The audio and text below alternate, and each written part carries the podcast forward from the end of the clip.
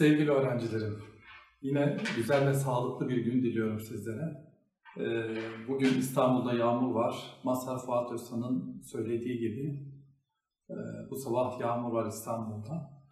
Yağmurlu bir İstanbul sabahında derslere başlıyoruz. Bugün sizlere e, dün kaldığım yerden devam etmeye çalışacağım. E, Dün hatırlayacak olursanız en son şu slaytta yönetici ortaklarla diğer ortaklar arasındaki ilişkiden bahsetmiştik. Ve adi ortaklıkta yönetici ortakla diğer ortaklar arasındaki ilişkinin vekalet sözleşmesi hükümlerine göre e, çözümleneceğini söylemiştik. Şimdi bugün aslında sizlerle e, üzerinde duracağımız hususlardan diğeri de adi ortaklıktaki yöneticinin göstermesi gereken özen yükümlülüğü. Acaba bu özen yükümlülüğünün derecesi ne olacak? Şimdi tabi borçlar kanunundaki hükümlere baktığımız zaman 628. maddede şöyle bir düzenleme var. Özen borcu diyor. Ama burada yukarıdaki üst başlıklara geçtiğimiz zaman ortaklar arasında 5 ortaklar arasındaki sorumluluk, bir rekabet yasağı, iki ortakların yaptıkları giderler ve işler, 3 özen borcu diye devam etmektedir. Özen borcunun altında aslında bu konuyu düzenliyor. Ama buradaki düzenlenen şey e, üç fıkrada farklı farklı hükümler e, ele alınmaktadır. Bunlardan bir tanesi her ortak ortaklık işlerinde kendi işlerinde olduğu ölçüde çaba ve özen göstermekle yükümlüdür. İkinci fıkra her ortak diğerlerine karşı kendi kusuruyla verdiği zararları başka işlerde ortaklığa sağladığı menfaatlere mahsup ettirme hakkı olmaksızın gidermekle yükümlüdür. Üçüncüsü ortaklık işlerini ücret karşılığı yürüten ortak vekalet hükümlerine göre sorumlu olur demektedir. Şimdi aslında bu üç fıkra öğretideki görüşlerin de farklılaşmasına sebep olmuştur. Bir görüşe göre ücret alan yönetici ve ücret almayan yönetici arasında ki yöneticinin göstermek zorunda olduğu özel yükümlülüğü birbirinden farklıdır. Buna göre ücret almayan ortak 628. maddenin birinci fıkrasında ki özeni gösterse kafidir. Yani her ortak kendi işlerinde olduğu ölçüde özen gösterse sorumluluktan kurtulur. Şimdi bunu şöyle bir örnekle sizlere açıklamak istiyorum. Ben aslında kendi işlerimde son derece savrulum. Zaten kendi faturalarımı yatırmada, telefon borcumu ödemede zaten savruk davranıyorum. Bazen e, telefonlarım kapanıyor, bazen faturalarım kesiliyor. Elektrik faturayı yatırmadığım için elektriğim kesiliyor, gazım kesiliyor vesaire gibi. Şimdi bu halde ben adi ortaklığın vergi borçlarını yatırmadığım takdirde de aslında e, şunu pekala söyleyeyim. Ben zaten kendiminkinde unuttum ki. Dolayısıyla zaten ben kendimde ne hangi özeni gösteriyorsam burada da aynı özeni gösterdim deyip kurtulabilirim. Ama buna karşın bu görüşe göre 628. maddenin 3. fıkrasından yola çıkan bu görüş eğer yönetici ücret alıyorsa bu sefer vekalet hükümlerindeki daha doğrusu vekilin göstermesi gereken özeni göstermelidir e, şeklinde bir görüş savunurlar. Fakat benim kanaatim işin doğrusu e, bu değil. Neden? Çünkü ben burada bu görüşten ayrılıyorum. Çünkü bir defa özel yükümlülüğünün üst başlığı ortakların özel yükümlülüğünden bahsetmektedir. Yani bir ortak yönetici olsun ya da olmasın şirketin işlerini görürken, yönetici olmayan bir ortak da şirketin işlerini görürken kendi işlerinde ücret alsın ya da almasın mutlaka bir özen göstermelidir. Ücret almıyorsa kendi işlerindeki özeni göstermekle yükümlüdür ama ücret alıyorsa e, vekalet sözleşmesi hükümlerine göre objektif bir özeni göstermekle yükümlüdür. Buna karşın özellikle vurgulamak istediğim şey 628. madde yöneticinin özen yükümlülüğünü düzenlememektedir. Adi ortaklıkta bütün ortakların özen yükümlülüğüne ilişkin genel bir hükümdür. Benim kanaatime göre her ne kadar ücret alan, ücret almayan şeklinde doktrinde bir ayrım olsa bile benim kanaatime göre bir yönetici için geçerli olacak özen yükümlülüğünü belirleyen düzenleme yine hatırlayacak olursanız yönetici ortakla diğer ortaklar, yönetici ile diğer şirket şirketler arasında tüzel kişiliği bulunan şirketlerde şirket arasındaki e, biz ilişkiyi vekalet sözleşmesini dayandırdığımız için vekalet sözleşmesi hükümlerini giderek çözmemiz gerektiğini düşünüyorum. Ve burada 506. maddeye rastlıyoruz. 506. madde çok net bir şekilde şunu söylüyor bize. Vekilin özen borcundan doğan sorumluluğunun belirlenmesinde benzer alanda iş ve hizmetleri üstlenen basiretli bir vekilin göstermesi gereken davranış esas demektedir. Dolayısıyla benim kanaatime göre 628. maddenin birinci ve üçüncü fıkralarından yola çıkarala, çıkılarak adi ortaklıkta yöneticinin özel yükümlülüğünü farklılaştırmanın hiçbir anlamı yoktur. Kaldı ki günümüzde borçlar hukuku teorisyenlerinin kusuru bile objektifleştirdiği bir yerde yönetici vasfına sahip bir ortağın tutup da kendi işlerindeki ücret alıp almamasına göre bir ayrım yapıp ya kendi işlerinde de işlerindeki özeni göstermesi kafidir, sonucuna ulaşamayız. Benim kanaatime göre adi ortaklıktaki yönetici ücret alsın almasın, Borçlar Kanunu 506. maddenin 3. fıkrasındaki objektif özeni göstermekle yükümlüdür. Yani kendi işlerinde sağlık olabilir ama ben onun özel yükümlülüğünü ölçüp biçip tartarken mutlaka o başka benzer işlerdeki e, benzer alandaki iş ve hizmetleri üstlenen bir kimsenin özel yükümlülüğüne göre onun özel yükümlülüğü gösterip göstermediğini ölçüp biçip tartarım. Şimdi burada e, bu noktada yöneticinin acaba tamam şirket yönetecek ama acaba hak ve borçları nelerdir sorusu karşımıza geliyor. Bunlardan bir tanesi yönetme hak ve yükümlülüğü. Şimdi ben her seferinde söylüyorum, sınıfta da mutlaka şirketler hukuku derslerinde söylerim. Yönetmek, özellikle de yönetici olmak, bir şirkette yönetici olmak hem bir haklar yükümlülüğü, hakları hakkı beraberinde getirir, aynı zamanda bir yükümlülüktür de. Yani bir madalyonun iki yüzü gibidir yöneticilik. Bir tarafında haklar vardır, yönetme hakkı ama öbür tarafında da yükümlülük vardır. Ben bir şirketin ortağı olarak şirket işleriyle belki hiç ilgilenmeyebilirim. Dolayısıyla bana ne zaten bir yönetici var diyebilirim. Toplantıya gelmeyebilirim, katılmayabilirim, bunları yapabilirim ama bir yöneticinin böyle bir hakkı bulunmaz. Çünkü aynı zamanda yönetme hakkı onun için aynı zamanda bir yükümlülüktür. Bir madalyonun diğer yüzü gibidir. Aynı zamanda şirketi özenle yönetmekle yükümlüdür. Dolayısıyla bu ilke esas itibariyle adi ortaklıklarda bugün bahsediyoruz ama anonim şirketlerde de, kolektif şirketlerde de, komandit şirketlerde de, limite şirketlerde de aynen bu şekilde karşımıza gelecektir. Yönetmek hem yöneticiye bir hak sağlar, aynı zamanda da bir yükümlülük getirir.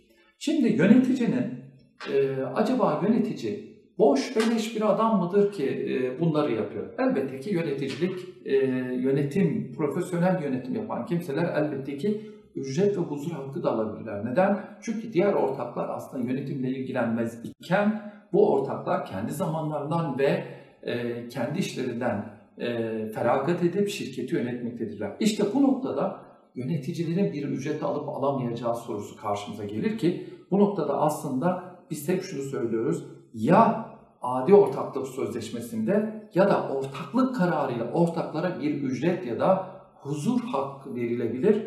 Ee, eğer e, bunlar bu ortaklık kararıyla ya da sözleşmeyle, adi ortaklık sözleşmesiyle bir ücret kararlaştırılmamışsa bu durumda ücret ya da huzur hakkı alma şansları yoktur. Buna karşı yöneticilerin 627. maddenin birinci fıkrasında belirtilen masraf ve zararları talep etme hakkına sahiptir. Yönetici ortak özellikle ortaklık e, adına yapmış olduğu, özellikle de yönetim işleri nedeniyle uğramış olduğu bütün masrafları ve zararları e, ve yönetimin kendisine getirmiş olduğu tehlikelerden kaynaklanan zararları diğer ortaklardan talep edebilme imkanı sağlanmıştır. 627. maddenin birinci fıkrasında. Şöyle der, Ortaklardan birinin ortaklık işleri için yaptığı giderlerden veya üstlendiği borçlardan dolayı diğer ortaklar ona karşı sorumlu olur. Bu ortağın yönetim işleri yüzünden doğrudan ya da e, doğrudan doğruya uğradığı zararlar ile ortaklığın yönetiminden kaynaklanan tehlikeler sonucunda doğan zararları diğer ortaklar gidermekle yükümlüdür. Dolayısıyla bu noktada diğer ortaklar yönetici ortağın yapmış olduğu bu tür masrafları gidermekle yükümlüdür. Peki masraf kavramı altına neler gelecektir? Aslında masraf kavramı ortaklık işlerinin görülmesi amacıyla yapılan bütün harcamaları kapsar. Bunlara işletme kirasının ödenmesi, ortaklık işleri için yapılan seyahat masrafları, araç gereç bakım masrafları örnek olarak verilebilir. E, masrafın ölçüsünü Yargıtay 1964 tarihli bir hukuk genel kurul kararında şu şekilde koymuştur. Ortaklık işlerinin yapılması için gereklilik. Ve e, bu gereklilik e, masrafların raice uygunluğu, bu gerekli masrafların da raice uygun olmasını Yargıtay Hukuk Genel Kurulu haklı bir şekilde e, bu ölçüyü koymuştur ki benim kanaatimce de bu da burada geçerli olmalıdır. Burada e, özellikle e, yine 13. Hukuk Dairesi'nin bir kararındaki e, örneği de burada verebiliriz. Orada yönetici bir sözleşmenin yapılması için bir kapora vermektedir. Bu kapora da esas itibariyle şirket yöneticilerinin yapmış olduğu masraflara bir örnek olarak karşımıza gelebilir. Yine bir yönetici bir sözleşme dolayısıyla eğer kefalet altına girdiyse e, bu kefalet de onun için bir tehlikedir. E, bu tehlikeden kaynaklanan zararları da elbette ki karşı taraftan talep yani diğer ortaklardan talep edebilmelidir. E, aslında yöneticinin bu tür masrafları genel itibariyle e, ortaklık masraflarından, e, daha doğrusu ortaklığın mal varlığından karşılanır. Karşılanamayan oranda ise diğer ortaklardan talep edilebilme imkanına e, sahiptir. E, dolayısıyla yani bu tür zararlar ya da bu tür tehlikeler kural olarak ortaklardan, ortaklıktan ya da ortakların e, mal varlığından talep e, edilebilecektir. Burada Yargıtay'ın e, ilginç bir kararına da değinmek istiyorum. Yargıtay 13. Hukuk Dairesi'nin eski tarihli bir karar ama e, bu tür zararların ya da bu tür taleplerin özellikle ortaklık sona ermeden e, diğer ortaklara yöneltilemeyeceğini ya da bunlar için talepte bulunamayacağını söyler. Ama kanaatime göre Yargıtay'ın bu iştihatına katılmak mümkün değildir. Zira yönetici olan ortağın cebinden yapmış olduğu masraflar için ortaklığın sona ermesini beklemek ondan e, çok ciddi anlamda bir e, e, fedakarlık istemek ya da beklemek anlamına gelmektedir. Adi ortaklıktaki temsile ilişkin hükümlere de değinmek lazım. Bir önceki dersinde hatırlayacak olursanız arkadaşlar, temsille yönetimin birbirinden tamamen farklı olduğunu, esas itibariyle yönetimin içe doğru olduğunu, iç işleri ilgilendirdiğini, temsilin ise dış işleriyle ilgili olduğunu hatırlayacak olursanız söylemiştim.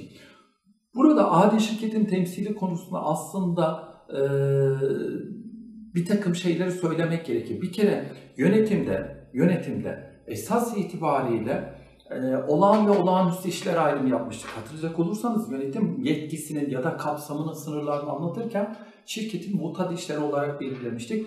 Ama temsil yetkisinde bu şekilde olağan ve olağanüstü işlemler şeklinde bir ayrıma gitmeye gerek yok. Çünkü temsil yetkisinin verilmesine göre zaten bu durum e, değişecektir. Şimdi bizim Borçlar Kanunu 637. maddesinin 3. fıkrasına göre kendisine yönetim görevi verilen ortağın ortaklığı veya bütün ortakları üçüncü kişilere karşı temsil etme yetkisi var sayılır demektedir. Yani aslında ben AB ortaklığa kural olarak başka bir temsilci atamama gerek yok. Zaten atamışsam bir yönetici ya da e, sözleşmeyle ya da ortaklık kararıyla atadığım yönetici te, şirketi temsil etmeye yetkilidir. E, ya da atamadıysam bütün ortaklar yöneticidir. Bütün ortakların temsil yetkisi var sayılır. Ama eğer ben dışarıdan bir başkaca yönetici olmayan bir kimseyi temsilci olarak atayacaksam bu durumda bütün ortakların vereceği, e, daha doğrusu alacağı oy birliğiyle bu mümkün olabilecektir. Burada 637. maddeye bakacak olursak aslında bunun dışında adi ortaklık, ortaklar adına bir ortak, ortaklar adına işlem yaparsa 637. maddedeki hükümler de uygulamalarını bulacaktır kendi adına ve ortaklık hesabında bir üçüncü kişiyle işlemde bulunan ortak. Bakın bunun ne yönetim yetkisi var ne temsil yetkisi var. Kendi adına veya ortaklık hesabına bir üçüncü kişiyle işlemde bulunan ortak bu kişiye karşı bizzat kendisi alacaklı ve borçlu olur. Şimdi burada dikkat kendi adına ama ortaklık hesabında yapıyor. Ticari işletme hukuku derslerimize gittiğimiz zaman bunun karşılık geldiği müesseseye az çok hatırlayın. Bu aslında tipik bir komisyoncu tarifine doğru gitmektedir. İkinci fıkra 637, ortaklardan biri ortaklık veya bütün ortaklar adına bir üçüncü kişiyle işlem yaparsa diğer ortaklar ancak temsile ilişkin hükümler uyarınca bu kişinin alacaklısı veya borçlusu olur. İşte bakın burada tam ikinci fıkra 637. maddenin birinci fıkrası komisyon hükümlerini çağrıştırırken ikinci fıkrası esas itibariyle bize temsil hükümlerini çağrıştırmaktadır. Dolayısıyla burada ilk fıkrada komisyon hükümlerine göre bir temsil söz konusudur. Yani bir komisyoncu gibi o yapsın işlerini ama e, ben iç ilişkide bunu kabul edersen artık sorumluluk bana intikal edecektir. Ama ikinci fıkrada 637'nin ikinci fıkrasında ise genel temsil hükümlerine atıf borçlar kanundaki genel temsil hükümlerine atıf yapılmaktadır. Dolayısıyla aslında buradaki temsilin sonuçları kural olarak ne yapılacaktır? Buna e, göre tayin edilecektir. Yani yetkili mi, yetkisiz mi? Benim bu işi yapan ortağımın temsil yetkisi var mı, yok mu? Ona göre ne yapılacaktır? Elbette ki işlem yapılacaktır. Eğer bir ortak temsil yetkisi olmaksızın bu tür işlemlere girdiyse eğer diğer ortaklar da bunu ortaklık adına yapıldığını kabul etmiyorsa elbette ki sorumluluk kendisine ait olacaktır. Şimdi temsilin sonuçlarını 638. maddede e, düzenlemiş. Ortaklık için edinilen veya ortaklığa devredilen şeyler, alacaklar ve aynı haklar ortaklık sözleşmesi çerçevesinde el birliği halinde bütün ortaklara ait olur. Esas itibariyle hatırlayacak olursanız adi ortaklıkta sermaye katılım paylarının akıbeti de böyledir. Yani ben şirkete getirmiş olduğum menkul, gayrimenkul ya da para esas itibariyle şirket kurulmasıyla beraber, adi ortaklık sözleşmesiyle beraber herkese ait olacaktır. El birliği mülkiyetine geçecektir. Burada da benzer bir durum var. Ortaklık sözleşmesinde aksine bir hüküm bulunmadıkça bir ortağın alacakları haklarını ancak o ortağın tasfiye payı üzerinden bulun, kullanabilirler. İşte bu da yine el birliğiyle mülkiyeti açıkça göstermektedir. Yani ben tekinmemiş olarak adi ortaklığa elimde bulundurduğum şu kitabı ya da kitapların mülkiyetini koyduysam tutup da gelip bu kitabın mülkiyeti ya zaten tekinmemişin alacaklısı gelip de ortaklıktan tekinmemişin şahsi alacaklısı bu kitaplara el koyamaz. Neden? Bu bunun üzerinde zaten el birliğiyle bir mülkiyet doğmuştur da ondan ortaklık ancak tasfiye edildikten sonra bana kalan tasfiye bakiyesi üzerinde e, bir e, takiple bulunabilir. Yine 638. maddenin 3. fıkrası ortaklar birlikte veya bir temsilci aracılığıyla bir üçüncü kişiye karşı ortaklık ilişkisi çerçevesinde üstlendikleri borçlardan aksi kararlaştırılmamışsa müteselsilen sorumlu olurlar. Yani benim temsile yetkili e, bir ortağın yapmış olduğu bir işlem nedeniyle bir borçlanma meydana geldiyse bütün ortaklar e, sorumlu olacaklardır. Burada da temsile ilişkin hükümlere kısaca değinme fırsatı buldum.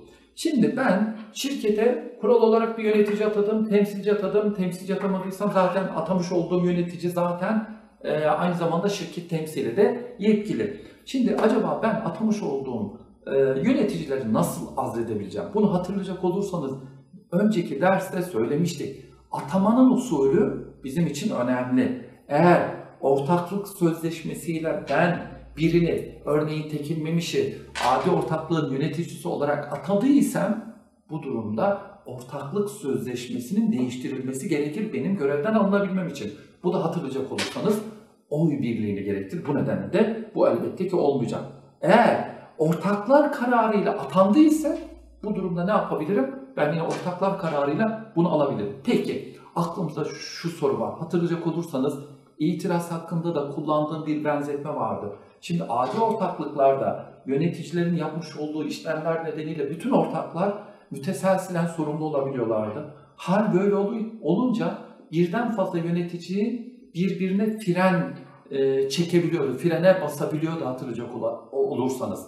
Yani adeta onu frenliyordu demiştik. Acaba yine burada bir fren mekanizmasına, sistemine ihtiyaç var mı? İşte burada gerçekten yöneticilerden bir tanesi. Eğer yapmış olduğu davranışlar nedeniyle şirkete zarar veriyorsa ya ben bir kere e, lanet olsun bir kere adi ortaklık sözleşmesine imza attım diye ömrümün sonuna kadar ben bu yöneticiye mahkum mu olacağım sorusu karşımıza geliyor. Yani bu bir katolik nikah mıdır? Adi ortaklık sözleşmesinde ben bir adamı yönetici atadım bir daha azledemeyeceğim anlamına geliyor. Neden? Çünkü ortaklık sözleşmesinin değiştirilebilmesi için yönetici olan ortağın da ona imza atması gerekir. İşte burada 629. madde e, güzel bir fren hükmü getirmektedir. Fren mekanizması öngörmektedir. Bakın 629'da şöyle söylüyor. Ortaklık sözleşmesinde yetkinin kaldırılamayacağına ilişkin bir hüküm bulunsa bile haklı bir sebep varsa diğer ortaklardan her biri yönetim yetkisini kaldırabilir. Demek ki haklı sebep, haklı sebep nedir? Haklı sebep bazen kişinin savrukça davranışıdır. Beni yönetici olarak atadınız, ben de önüme gelen her türlü e, işlemi yapıyorum, şirketi zarara uğratıyorum. Elbette ki haklı neden olmuştur. Ama bazen haklı neden e, kişinin kusurundan da bağımsız ortaya çıkabilir. Örneğin benim bir hastalığa maruz kalmam nedeniyle şirketi yönetemememde bir haklı sebep olarak karşımıza gelmektedir. Ve üçüncü fıkrada haklı sebep için bir takım kriterler veriyor Borçlar Kanunu. E, diyor ki haklı sebepler özellikle yönetici ortağın görevini aşırı ölçüde ihmal etmesi veya iyi yönetim için gerekli olan yeteneği kaybetmesi durumlarında vardır demektedir. 629. maddenin 3. fıkrası hemen sizi geriye götürerek söyleyeyim. Aslında e, vekalet sözleşmesindeki objektif bir e, yönetici e, kavramını da bizi götürmektedir. Bunu, bu nedenle ben ücret alsın almasın yöneticinin özel yükümlülüğünü e, objektif olarak belirlenmesi gerektiğini söylerken 629. maddenin 3. fıkrasına da açıkça dayanmaktayım. Çünkü çok net bir şekilde diyor ki iyi yönetim için gerekli olan yeteneği kaybetmesi. Dolayısıyla yöneticinin kendi işlerinde savruk olabiliyorlar, olabilir ama benim için mutlaka ne yapması lazım şirketi yönetirken düzgün bir şekilde şirketi yönetmesi gerekir. Yöneticilerden ağır ortaklıkta bahsettik. Şimdi biraz da e, ortaklardan bahsedelim ya da ortaklık kararından bahsedelim. Şimdi arkadaşlar şirket tipi geliştikçe yani şirket tipi artık bir tüzel kişilik kazandıkça, şirket tipi özellikle anonim ortaklığa gittikçe böyle size zorunlu organlardan bahsedeceğim. Onun için biraz zihinlerimizi hazırlamış olalım. Şöyle ki ortaklık kararları adını verdiğimiz kararlarımız var. 624. maddede ortaklığın kararlarından bahseder. Der ki ortaklığın kararları bütün ortakların oy birliğiyle alınır. Sözleşmede kararların oy çokluğuyla alınacağı belirtilmişse çoğunluk ortak sayısına göre belirlenir. Dikkat! 624. maddenin ikinci fıkrası arkadaşlar sermaye, katılım, sermaye e, getirmiş olduğu sermayeye göre bir oranı ya da oyu e, nitelendirmez. Tam aksine hatırlayacak olursanız şirket türlerinde şahıs ve sermaye şirketleri ayrımında sermaye şirketlerinde paran kadar konuş ilkesi geçerliyken şahıs şirketlerinde kelle hesabı yapılır demiştim. Tam da işte arkadaşlar 624. maddenin ikinci fıkrası bunu söyler. Sözleşmede kararların oy çokluğuyla alınacağı belirtilmişse çoğunluk ortak sayısına göre belirlenir diyor. Ama kural olarak ortaklık kararları bütün ortakların oy birliğiyle, birliğiyle alınır. Bazı kararların oy birliğiyle alınmasıyla alınması gerektiği kanunda açıkça belirtilmiş. Mesela ortaklığa temsilcinin atın, atanması 625. madde. Mesela 632. maddede yeni ortak alımı, ortaklığın sona erdirilmesine ilişkin 639. maddede ya da ortaklık sözleşmesinin değiştirilmesi esas itibariyle oy birliğiyle alınabilecek kararlardır. Dolayısıyla ortaklık kararları da bizim için bu noktada önemlidir.